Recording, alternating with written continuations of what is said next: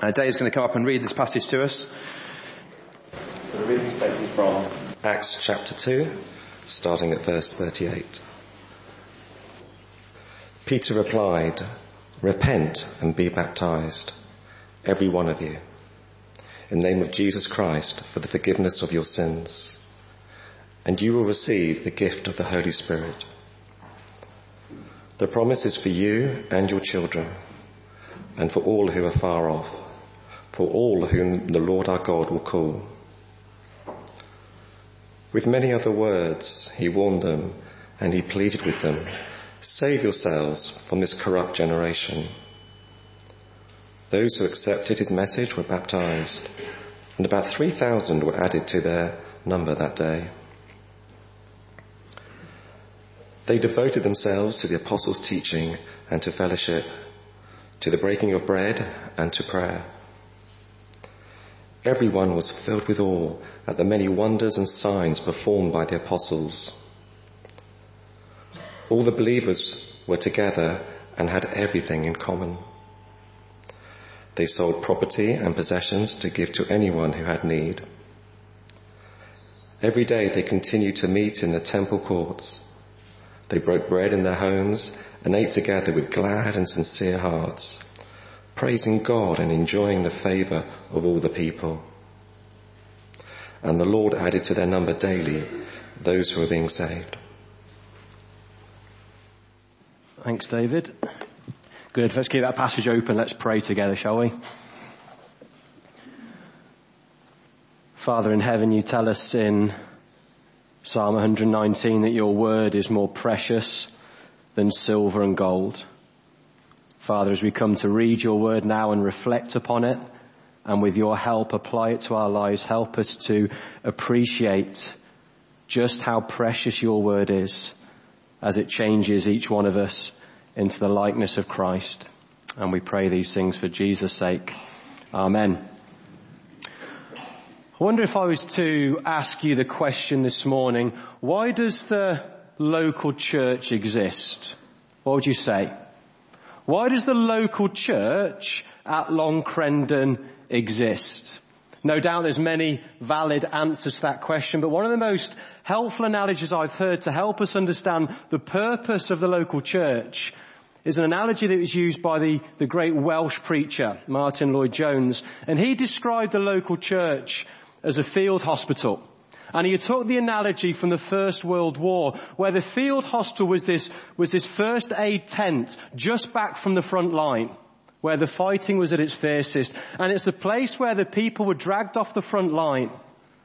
And it's a place where they were looked after. They were fed and they were watered and they were patched up and they regained their strength in order to emerge back onto the front line to make their stand for king and country. And you'll see from the picture it wasn't a particularly smart place.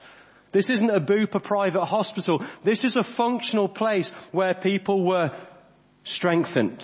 To be back in the place where they should be on the front line. And Martyn Lloyd-Jones says, you know what? It's similar with the church. Because being a Christian in life can be pretty tough, right? In your schools, universities, places of work, sports teams, wherever it may be, it can be pretty hard being a Christian. And the local church is just that little retreat, just back from the front line, not too far away. But it's a place where we gather together and it's a place where we are fed and watered, where we are taught the Word of God. It is a place, place where we are, are patched up. We are prayed for. We are loved. We are cared for. And it's a place where we are strengthened by the promises of God to re-emerge back onto the front line of life and make our stand there for Christ. You see, God calls us to be a church on the front line, not a church in retreats.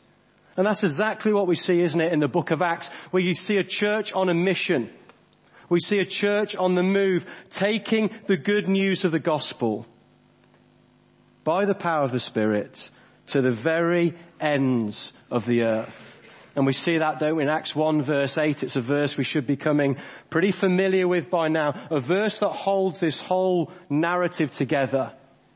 And so Jesus says to his apostles, before he ascends to glory, he says to them, you will receive power when the Holy Spirit comes on you, and you will be my witnesses in Jerusalem and in all Judea and Samaria and to the ends of the earth.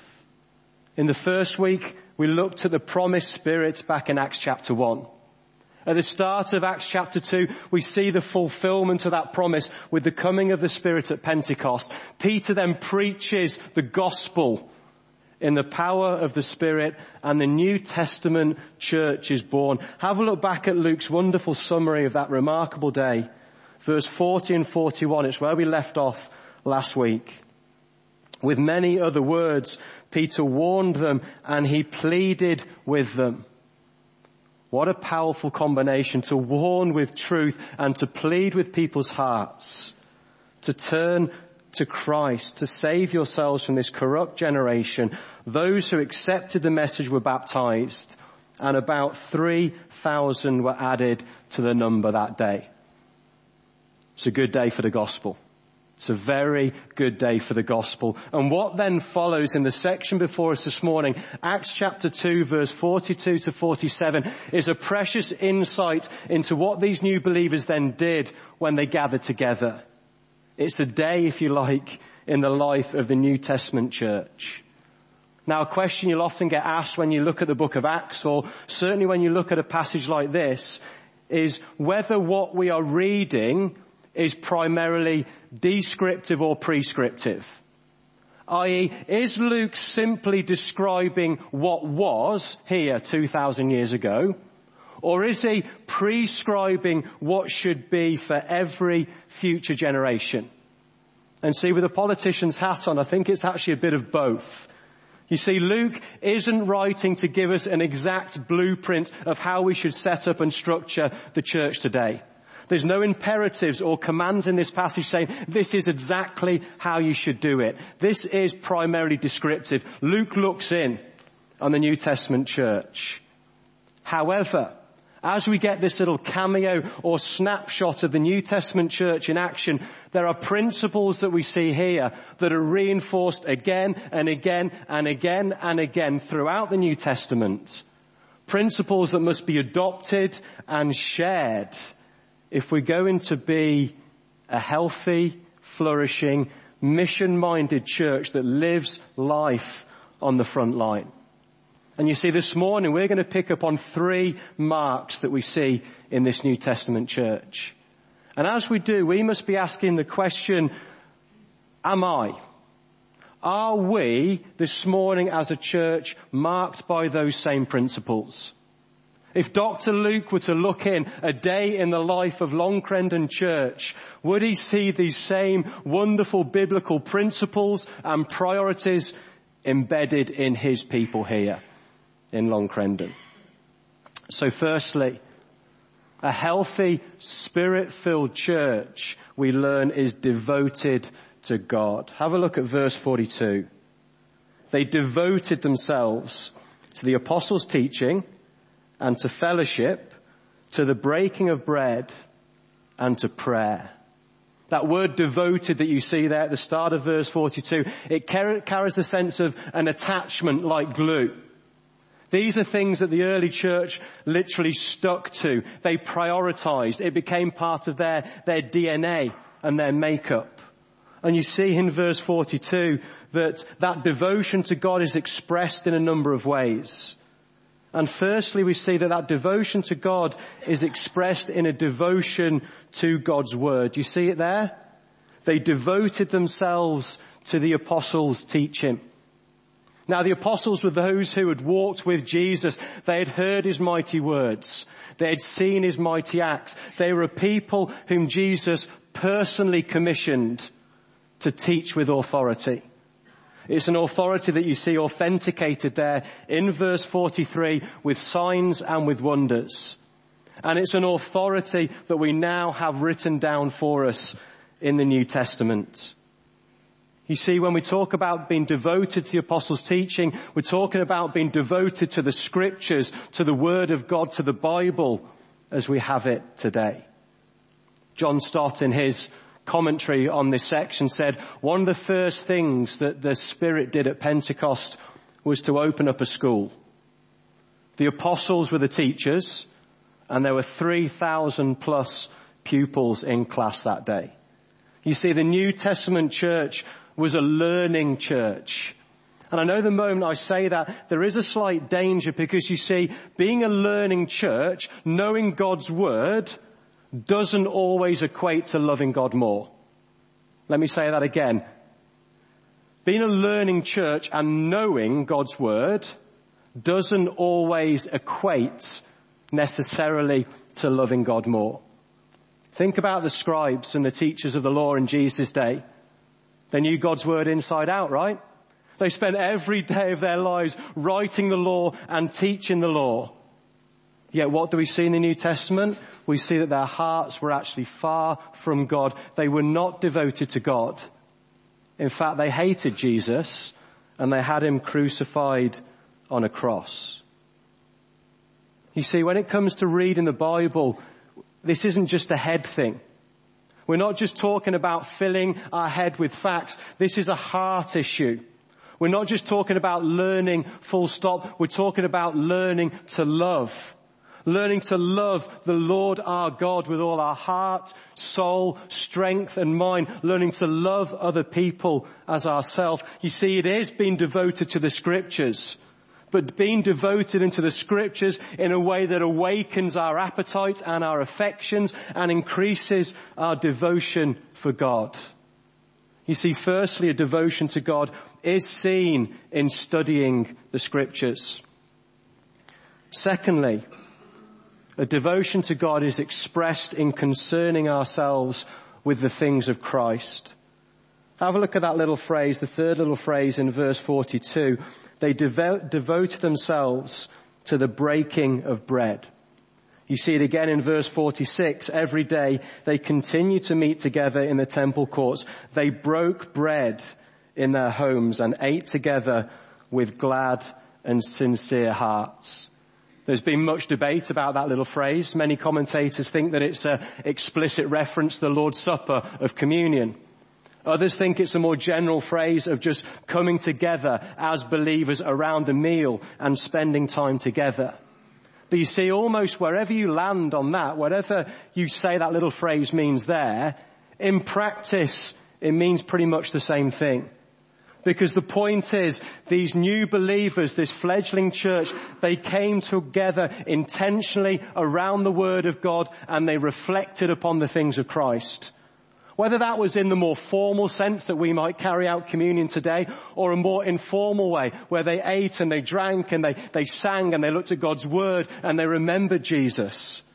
Informal or formal, here's the point. They did life together with Christ right at the center. And you see, it wasn't a token gesture. This wasn't just once in a while as things happened. They are intentional and deliberate in coming together to do this. Verse 46, every day they continue to meet together to put Christ at the center of their lives. And so the question we must ask ourselves is, are we as a church intentional? Are we deliberate, not just on a Sunday, but coming together as God's people and reflecting together on the things of Christ in a way that awakens a devotion in our hearts to our loving God? The early church was and so should we be. Thirdly, a devotion to God we see here expressed in a devotion to prayer. Again, end of verse 42. They devoted themselves to prayer. We saw this back in chapter 1, remember? Chapter 1 verse 14, as the apostles and co were waiting obediently for the Holy Spirit to come. Do you remember the language that was used of them? They joined they joined together constantly in prayer. Now in verse 42, they devoted themselves to prayer. And we'll see next week in Acts chapter 4 verse 24, when they heard this, they raised their voices together in prayer to God.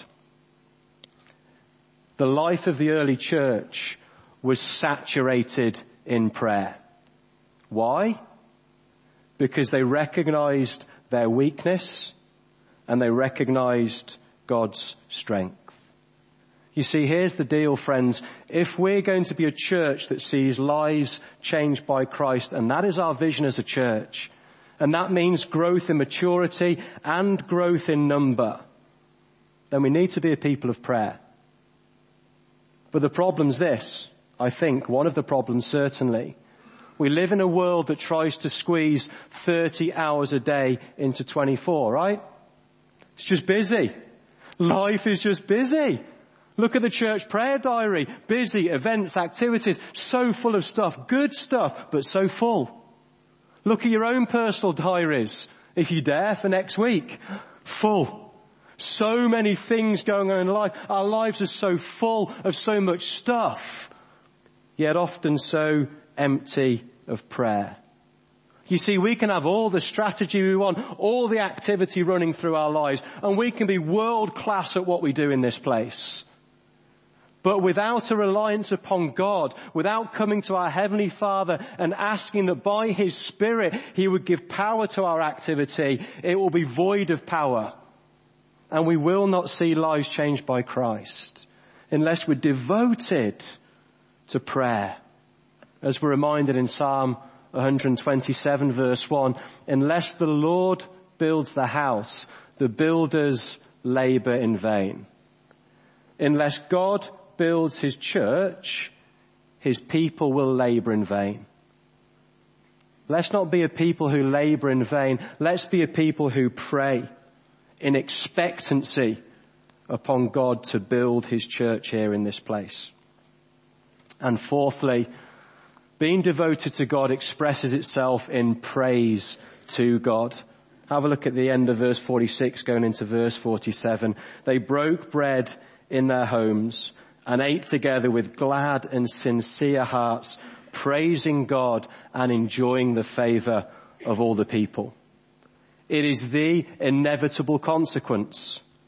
If we study the scriptures, if we come together as God's people and reflect upon the things of Christ, if we go to our knees in prayer, then we will become a people of praise. God will awaken those affections in our hearts. And it will be a praise that cannot be contained to the four walls of a church, but a praise that will spill out into all of life. And we'll come to think about this because praise becomes witness when we do not contain it to the church building here. The early church was devoted to God. They studied the scriptures. They reflected upon their Savior. They prayed for God's blessing and they praised God's name. So let's be a people who look up in devotion to God and do the same. But secondly, we see in these few verses a church that isn't just looking up in devotion to God. We see a church that is looking around, that is committed to one another. And you see that in that little word that we're yet to tackle in verse 42. They devoted themselves to fellowship. It's a word that can be thrown around a little bit loosely today, and we talk about just hanging out with Christians as fellowship, time after here, fellowship, and it can be. That can be fellowship. But fellowship, let me say, is way more profound. It is way deeper than just hanging out with Christians. It's more akin to the word partnership that we might now associate with the business world in really coming together, uniting together around something. I don't know whether anyone remembers or knows in fact who these two people are. It's a pretty old, faded photograph. There's a bit of a clue with the sign. Richard and Maurice McDonald, co-founders of the now global name that we know to be McDonald's. This was them stood outside the first site where they were going to have the first ever drive-through. And you see, you read a little bit of their story, and what's remarkable, even though they're brothers, they were very different characters. Yet they came together. They partnered around a shared conviction and a clear vision to see a hamburger outlet in every town and city in the US. And they gave their lives almost, committed themselves to this cause together.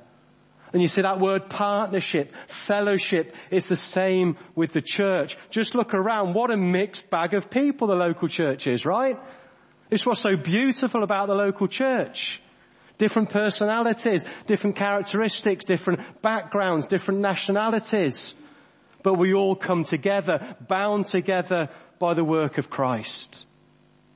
Bound together by a common cause and a shared conviction that Jesus Christ is Lord and His gospel is to go to the nations. You see, we are one in Christ, friends, this morning. And it's a oneness or it's a togetherness, which is a word that comes up three times in this little section, that should be visible in all of life. And I guess the question that we're asking is, what does that actually look like in practice? And you see, it looks like this in verse 44 and 45. At least it looks like this in part. This isn't the totality of fellowship, but this is what it can look like in verse 44 and 45. All the believers were together and had everything in common. That's the same root word for fellowship, to have everything in common. So what do they do in this fellowship together? Verse 45. They sold property and possessions and gave to anyone who had need. That's some verse, isn't it? They sold property and possessions and gave to anyone who had need. Now that doesn't mean we all head home and we put our houses on the market and we sell everything we've got because remember, this is primarily descriptive, describing what was, not prescribing exactly what should be. That might be the call upon your heart to do that. Great, if it is. But you see in verse 46, this wasn't the call for everyone because they still met in people's homes. Not everyone had sold their homes. They still met in people's homes together. This isn't a blanket giveaway of all possessions. But you see, there is a principle in here that we must be clear on. Believers should have a generous nature towards each other. And especially, you see this all the more as you go through the book of Acts, especially to those in need. And I'm not just talking about being generous with our money, I'm talking about being generous with our time, with our energy, and with our affections. As one author said, Christian fellowship is Christian caring. And Christian caring is Christian sharing. So what does that look like? What does it look like for us to take that principle of being generous towards each other and applying it into the life of the church today? You see, there's many specific applications, no doubt, that we could make in the context of giving, but I'd like to make a more general application today because it must mean this at the very least, right? It means that we must hold ever so loosely to all that God has given us. Ever so loosely. Because you know what? Anything that you have in life, your house, your possessions, your car, your job, your money, your time, your energy, your talents, guess what? They're not yours. They're not yours and they're not mine. They are generous gifts from a gracious God and He gives them to us on loan. We are to be stewards of these things, but they're not mine. And they're really not yours. You might say my house, my car, my time. It's not. It's God's and He has given it to you in order to be a blessing to others. And when we begin to grasp that, that all that I have isn't mine, then we begin to give away in order to be a blessing to others. A spirit-filled church looks up in devotion to God and a spirit-filled church looks around in commitment to one another. And then lastly, a spirit-filled church is open to the world, so look out. Verse 46 and 47. Every day they continued to meet together in the temple courts. They broke bread in their homes and ate together with glad and sincere hearts, praising God and enjoying the favor of all the people. Now here's the line that's often forgotten. And the Lord added to their number daily those who were being saved.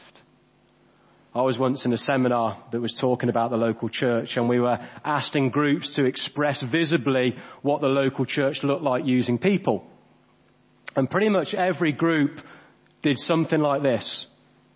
The classic sports huddle where they came together as a group and they put their arms around each other, partners together in this, shoulder to shoulder as the Irish might sing, as if to look each other in the eye and say, do you know what? We're in this together. I'm with you, you're with me. Victory, defeat, we will stand together because we're one team, right? And in many ways that is a lovely expression of the church. Yet, ultimately, it's an inward looking church with its backs to the world. And you say, I'm convinced as we work our way through the book of Acts, there is a better expression of the local church. And it is still to stand shoulder to shoulder, arm in arm, but not hunched in looking at ourselves, but open to the world. Our lives and our hearts and our time and our energy saying, this is where I want to be. Engaged on the front line of life with people who need to know Christ. Together, yes, together but with our hearts and lives open to the world. And that I think is the local church in the book of Acts. And you see, as we begin to think about that, as we draw things to a close, as we think about living lives that are open to the world, lives that are aware that there's a people out there that do not know Christ, then what I love in these verses, which is almost noticeable by his absence, is that it doesn't talk anywhere about any structured evangelism training or about any guest events. And you know what? I'm pro both those things. Don't hear me wrong. There is a place for training people to speak about Christ. I spent 12 years of my life doing it with Christians in sport.